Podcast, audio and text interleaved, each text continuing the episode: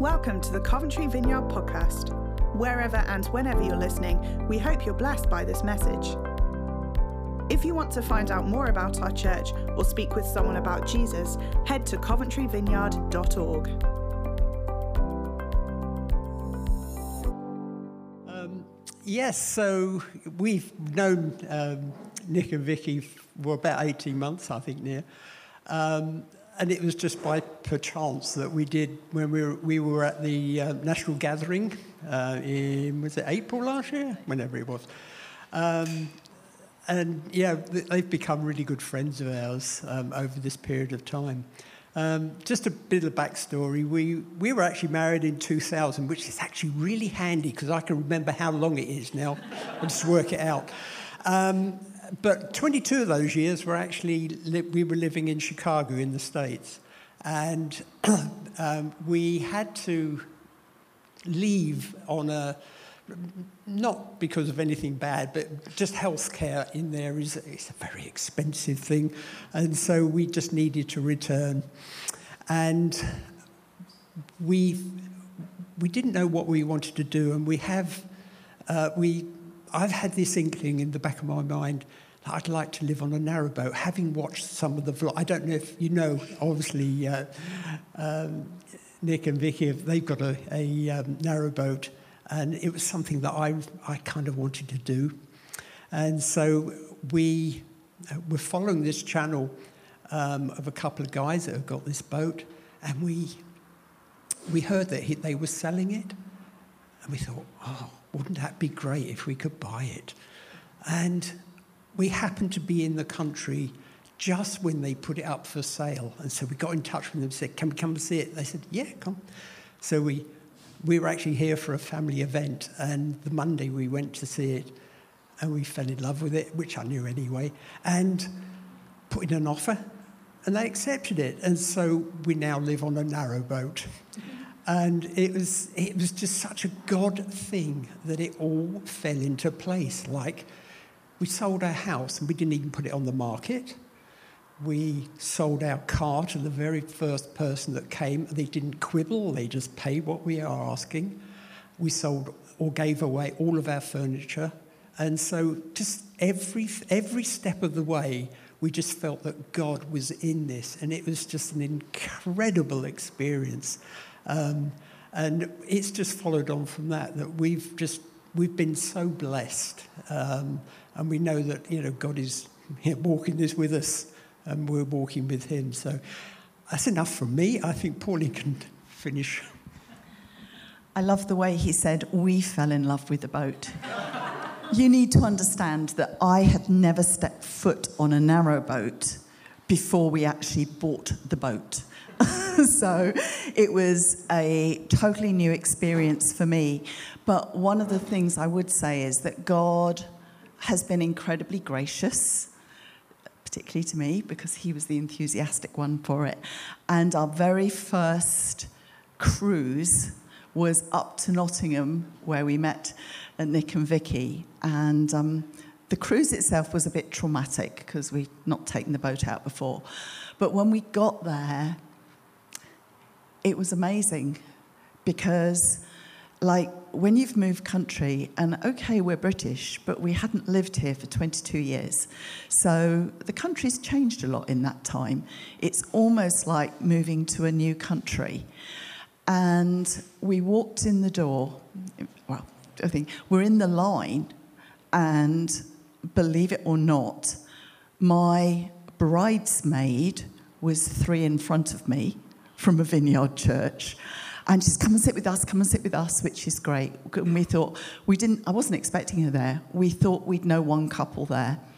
And the speakers that year were um, Steve and Cindy Nicholson, who've spent a lot of time in the UK. But you need to understand that they're in Chicago and we were in one of their church plants. So we knew Steve and Cindy, and it was like, oh Lord, thank you. I've come home. There was that real feeling of coming home that at that point I hadn't felt before, which was just really, really special for us, or special for me at any rate, because I'll be honest, um, I had to go through a grieving process in moving back. When God moves you on to something, it can be quite scary, but also there is what you're leaving behind. And I'm not always good at moving on. When, it, when we sung, like, trust you without border, trust without borders, I'm thinking, yeah, I think I know what that looks like now because it's that leap into the unknown, the unfamiliar. And believe me, living on a boat is totally unfamiliar. Um, you know, I would stress about water. Are we going to run out of water? What happens if the pump breaks and therefore we can't access the water that's in the tank? Or what about the power? Because we've got solar panels and the engine, when it's running, charges the batteries. But we are very low tech, low power on the boat in terms of our usage of electricity. We are, you know, we have to think about the water. So, and you learn to appreciate things in life that you don't before. So, one of the things I really appreciate now is flushing toilets, believe it or not, because you're living a different lifestyle, and God has really asked us to reach out to what I would call an unreached community in that it's people that are transient, it's the continuous cruisers on the canals that don't stay put in a lot of time. And you might meet someone once, and it could be two years before you meet them again. So it is a very, very different lifestyle in that sense. And swapping, even things like swapping our, we had in the States a French door, large American fridge.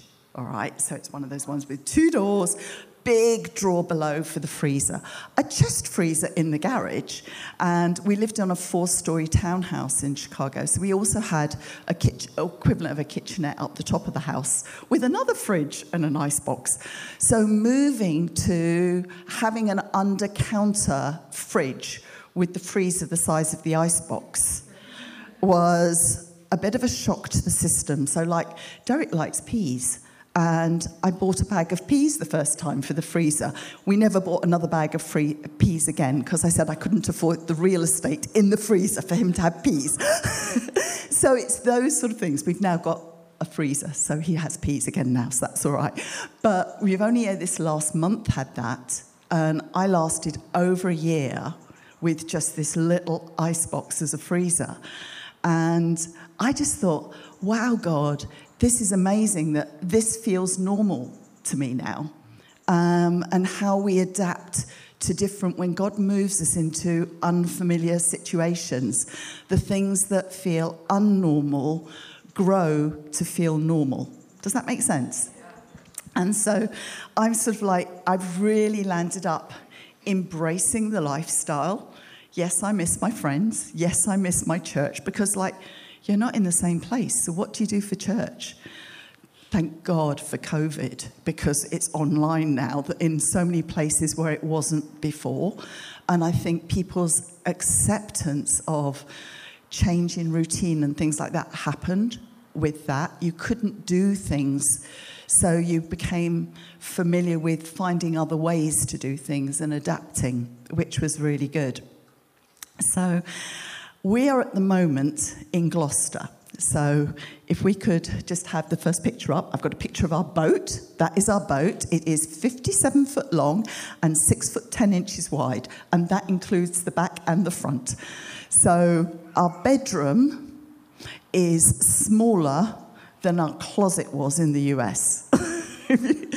US have very big closets and things like that. So, sort of like, there's a lot of adapting to have to do in terms of that. But that is our boat. And the next slide shows you some of where we've been. So, is my clicker working? Okay. Let's see if I can do it. Oops, sorry. There we go. Whoops, there we go. So, this shows where we've been so far. Um, got a lot of canals. There's over 2,000 miles of canals and rivers in the UK, so we've got a lot more to explore. But you can see we've done the red is last year, the blue is this year, and we are down in Gloucester at the moment. Uh, we will be sort of heading up further north after Gloucester, but that's where we are. And one of the great things is you get to see so many different things. So I was praying about this, some, this sort of talk, and as I was thinking about it, I thought, wow, um, we were in Gloucester and we went to this church called Mary de Crypt, Mary de Crypt. And it was the first, it was the place where George Whitefield, and I'm a bit of a history buff when it comes to church history, it is where he lived. He lived just down the road at the Bell Inn. And he went to this church, he became a cleric, and that pulpit is where he preached his first sermon.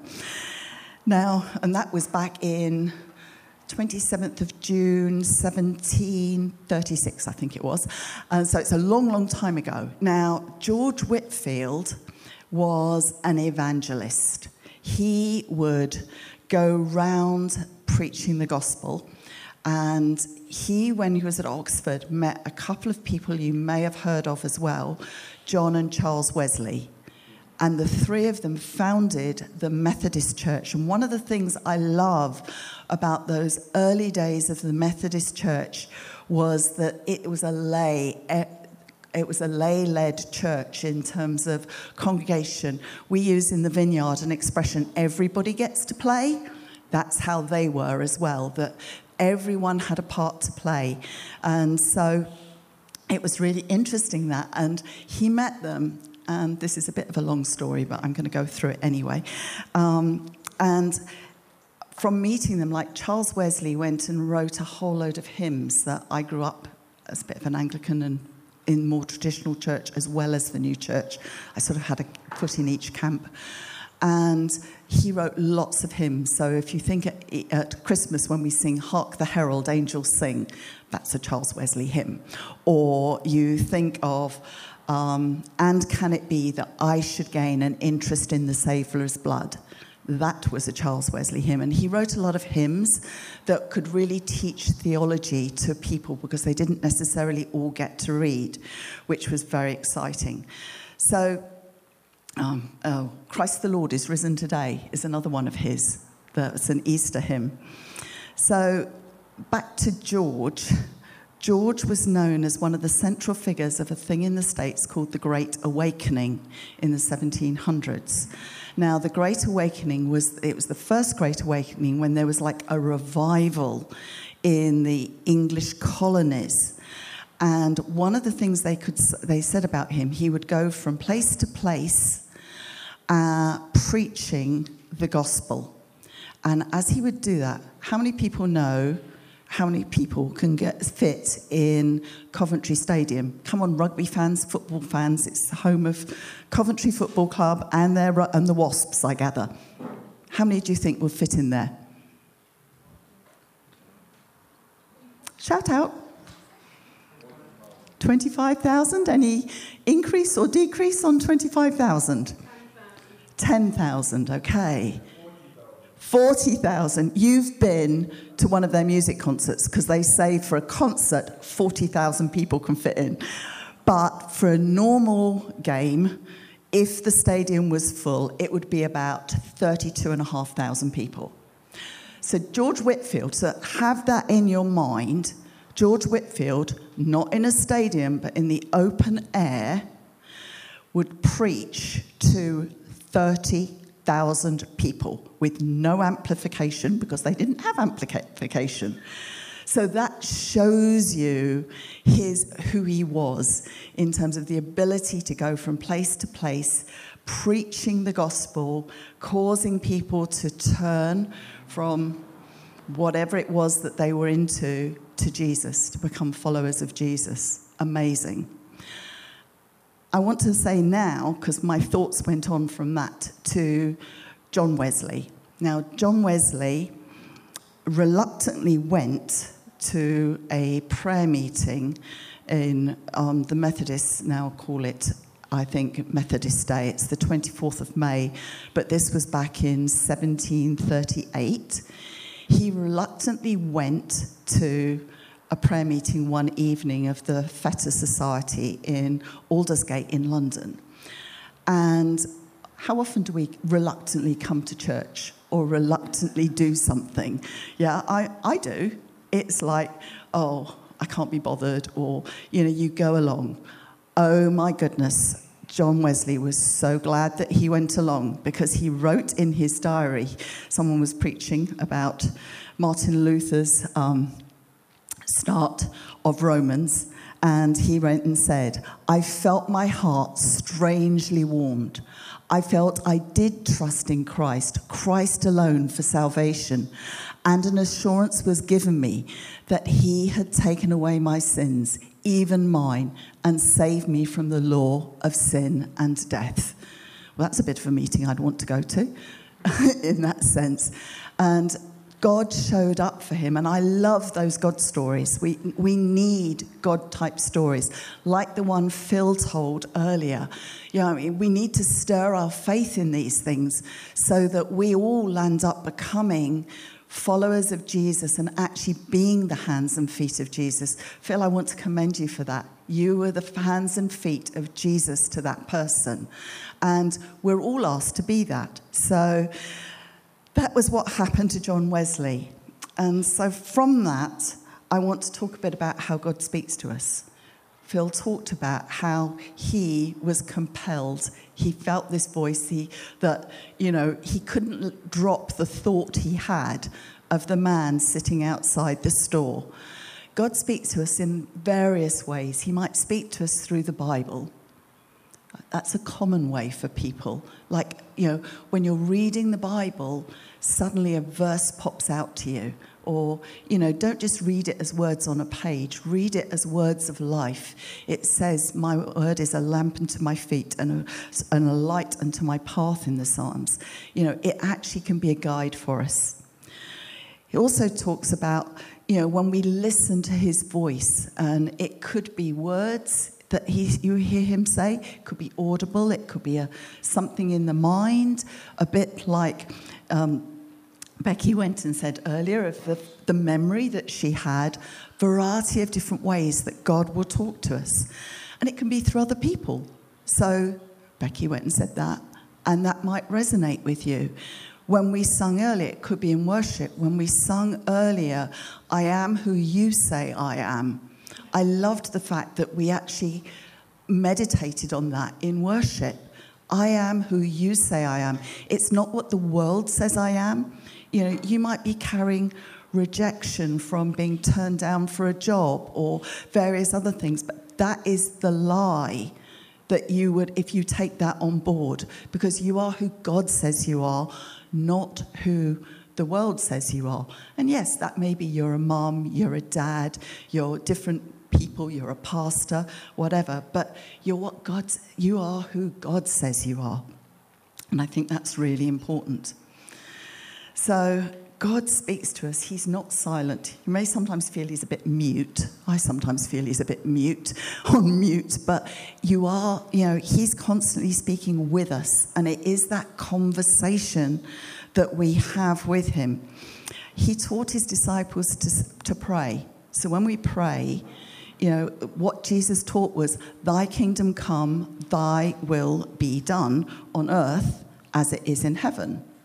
Now, if you think about that, thy will be done on earth as it is in heaven. How is that will going to be done on earth as it is in heaven if we are not being a part of that? You know, Phil was a part of that because he was being obedient in doing that. And that's for all of us. Every single one of us. It is to be, you know, helping to usher in the kingdom of God. It said it says in scripture in Matthew 6, seek first the kingdom of God. So we want to seek first God's kingdom. And and we want to be listening to the Holy Spirit Jesus said how his sheep hear his voice, recognize his voice. So, with that, we need to learn to cultivate that. Um, those of you who are mothers here, you learn to hear your baby cry. you learn that cry, you learn that voice. Or if your child is, you know, whoever it is, if your child is talking to you all day, you talk back You don't just keep silent. So it's that relationship that we're always looking to develop. Trying to get to my notes here. And when we're listening to the Holy Spirit, the Holy Spirit's voice can be quite subtle. So it's not like someone audibly always talking to you. It can be subtle. It can be in a language that isn't like general conversation. It could be a picture.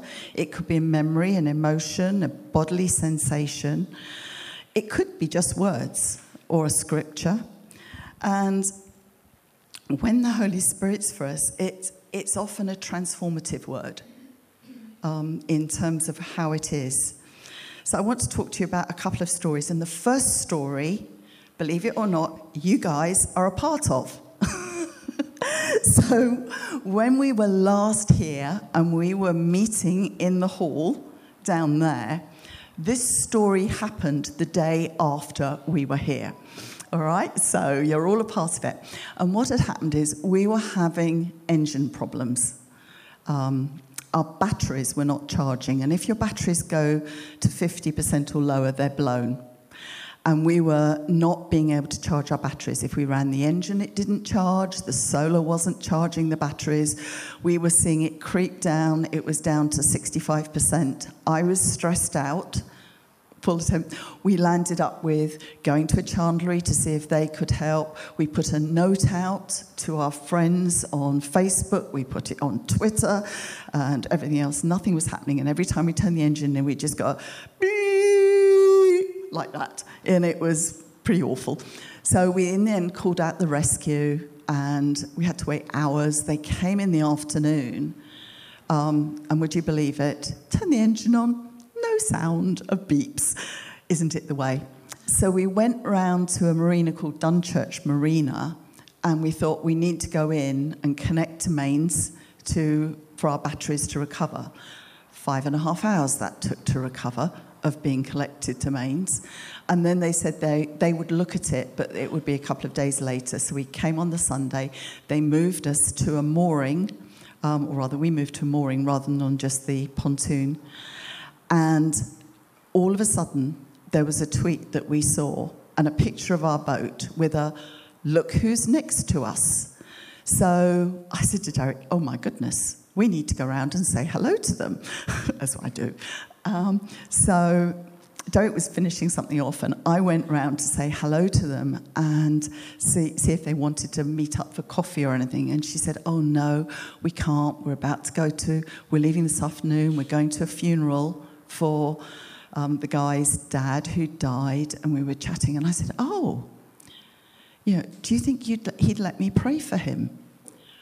At which she burst into tears and then started talking a whole thing, by which time Derek came round and ended up with the four of us holding hands together and praying for their visit back and the funeral and everything.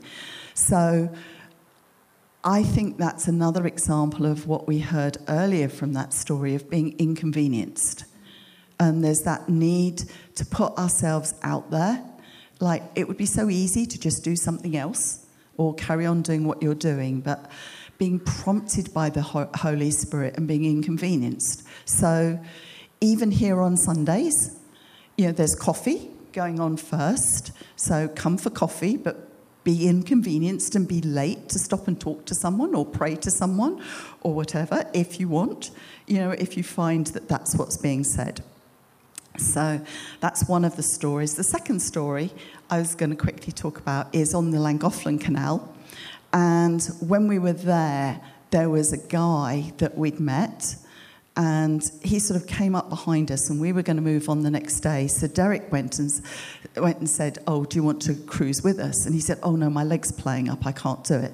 And derek offered that i'd do the locks for him and he came back and he says oh no i'm staying put. So i immediately said i'm going to see him. And i offered to do the locks and then i talked to him and i said well look I've got, I know I've prayed with people and they've got out of wheelchairs or, you know, they've left their crutches behind. Would you let me pray for you? And he says, Oh, I don't believe I used to. And I used to pray for other people when I was a child, but I don't believe God would ever do anything for me. So I said, Oh, well, perhaps I can do that for you. So perhaps we'll see what God will do. And I prayed for him. The next thing I know is we've left, he stayed put. And as we're going through the first lock, I find that he's starting to come towards us. He actually decided he was going to move, and he was well enough to. And the next day, he said, "Don't, don't know what happened, but something certainly happened." and yeah, there are those things um, on the Llangollen as well. Another guy, we a bridge was frozen, and so I'd seen this guy walk back and forth, and I was just asking God about him, and he went and said, "Oh." Um, and from that, he went and then said, I said to him, Can I pray? You know, what's going on with your back? And I think that's the thing, it's finding the words to open up the conversation, asking God what those words are. And I just said, Oh, I see you're struggling to walk. What's going on? And he just went said, Oh, he said, I've got back pain and all the rest of it. And I said, Well, you know, would you let me pray for you? And he said, If you want. So I went and put my hand, I said, Can I put my hand on you? I put my hand on his back. And then I felt, Oh, I think it's something on his hips as well. So I said, Oh, is there? Said, oh, yes. And then he's of have this case history. Um, but in doing that, when I started praying, I said, Come, Holy Spirit. He went and said, Oh, I feel all warm and oh, it's all tingly, and all these other things were starting to happen. I don't know the full result. I just know I was obedient at that point in time. And I said, How's it feeling now? He said, Oh, it's feeling good. I said, Well, let's pray some more, and all the rest of it. And just to get that is so encouraging, and it encourages our spirits as well as the person we're praying for. So sometimes we just need to be bold.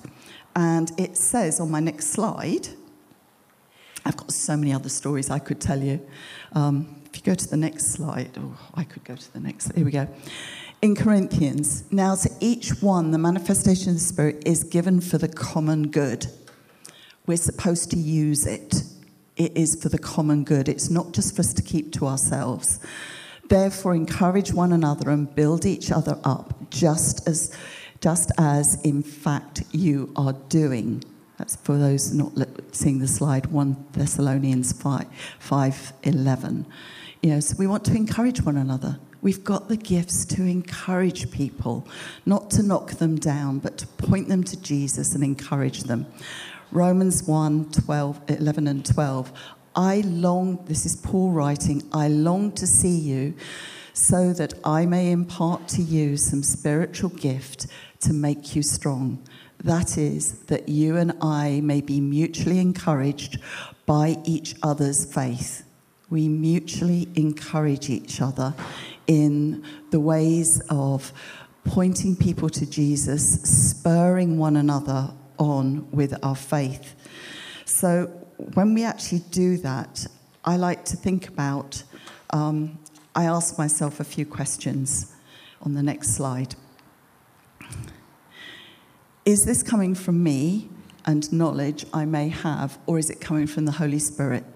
When you're with strangers, it's easy. It's coming from the Holy Spirit because you don't know them. But when you're with people you know, you know a lot about them. So, what is it that God is saying? What is God saying rather than what you really want to say because you know they need to hear it, right? So, what is God saying? And then, is it going to strengthen or encourage them? Yeah, you, are not. To, we don't want to knock people down. We want to build people up. Does it point the person to make them closer to Jesus? And does it align with Scripture? Those are just some questions that I sort of ask myself. And sometimes I might have a word and I'm thinking, oh God, I can't say that. And so I then continue to pray. I continue to ask God, well, if that is the root of it, how do you want me to express this? All right. And sometimes, you know, it may be an immediate, sometimes I'll hold things for weeks until I've actually feel now's the time to say it. And I've, you know, continued to pray into that thing. All right. And you don't have to say it all. You have to let the Holy Spirit do its work. Often we don't like silences, and so we feel we've got to jump in uh, rather than allow the Holy Spirit to do what He wants to do. All right? So, how does it resonate? Does it, does it sit well? All right. So, lessons on giving. The next slide, quickly. On, oh, sorry, on receiving words.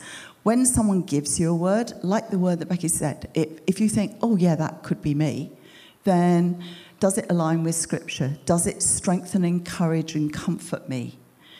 Does it point me to Jesus?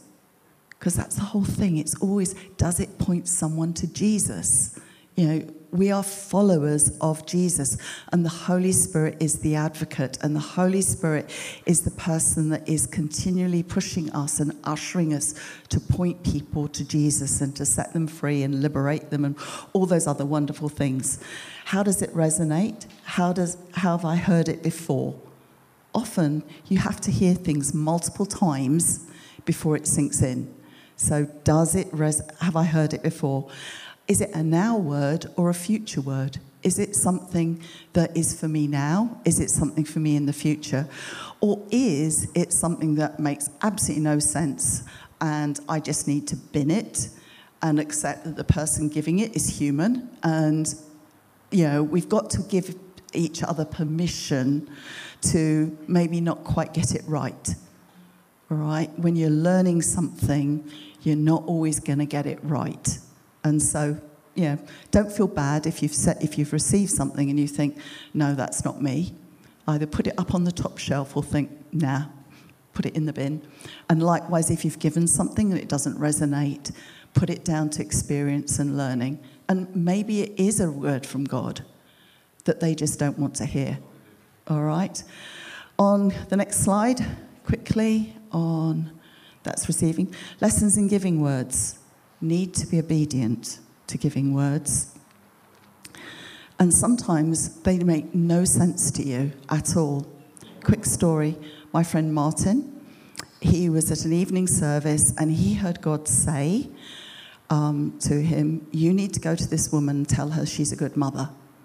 And he thought, That's stupid. Everyone knows she's a good mother. He went and he couldn't let go of the thought bit like you. He could not let go of it. He went up to her and said, I just have this sense that God wants you to know you are a good mother. And the people round her looked very quizzically at it because everyone knew she was a good mother. The next day, literally the next day, she was called into the principal's office at the school because one of her children had done something wrong. Wow those words suddenly carried a lot more meaning for that woman than it did the night before. So you never know what God is going to do when you say it, all right? Um, don't try and rationalize it. If that's what you hear, that's what you say, all right? And it doesn't need to be long. God wants you to be a good mother. Yeah, it's not fantastically, it's not words of wisdom, it's nothing, it's just what God had told him, all right? It can be a single word, it can be a phrase. And my last slide is on giving words. And don't try to make sense of it. As I say, I think that was it actually. All right, okay, giving words to others. If is it coming from me or from a word of knowledge? Often, if I give if, if God is asking me to say something and it's along the lines of something I've knowledge of, I volunteer that first. So I, if I was going to say something to Vicky and maybe it relates to something that relates to my word of knowledge, I'd say, I'd say to Vicky, Vicky, I know you have a coaching business, but I think God wants to tell you, and then I would continue on. So I volunteered what I know is my knowledge versus what is the Holy Spirit speaking. Does it strengthen, encourage, and comfort? Does it point someone to Jesus? I love that phrase. Does it point someone to Jesus? And does it align with Scripture? So, those are just a few things of really encouraging us to reach out. We've been reaching out to people in the community um, of boaters, and sometimes I've had opportunities to pray with people who are friends, and I've seen the Holy Spirit come in. Other times it's total strangers, like the man that's walking the towpath. Um, other times it may be acquaintances. Um, but we've all got spheres of influence that we have. So I'd like you to challenge you to think of what's your sphere of influence. Is it your school? Is it your neighborhood? Is it, you know, your commute to work every day and you see the same person on the bus or you see a different person on the bus? You know, think about how to be the hands and feet of Jesus because we've got the Holy Spirit as our guide. It's not about us. We're the ones that are ushering in the kingdom of God and bringing the kingdom of God in to those spheres of influence that we have. And we have so many spheres of influence. You have no idea. If you stop and think about it and think about where you walk, how you travel, your neighbours, I'd like to extend it beyond your neighbours to your street. Um, you know, don't, you know, go um, John Bodley was saying last week, I heard him online because we sometimes listen to Trent Vineyard. He says, Go long, go long. So don't limit God um, and don't put those limitations on yourself, but go long in terms of those spheres of influence that you have that ability to make a difference in.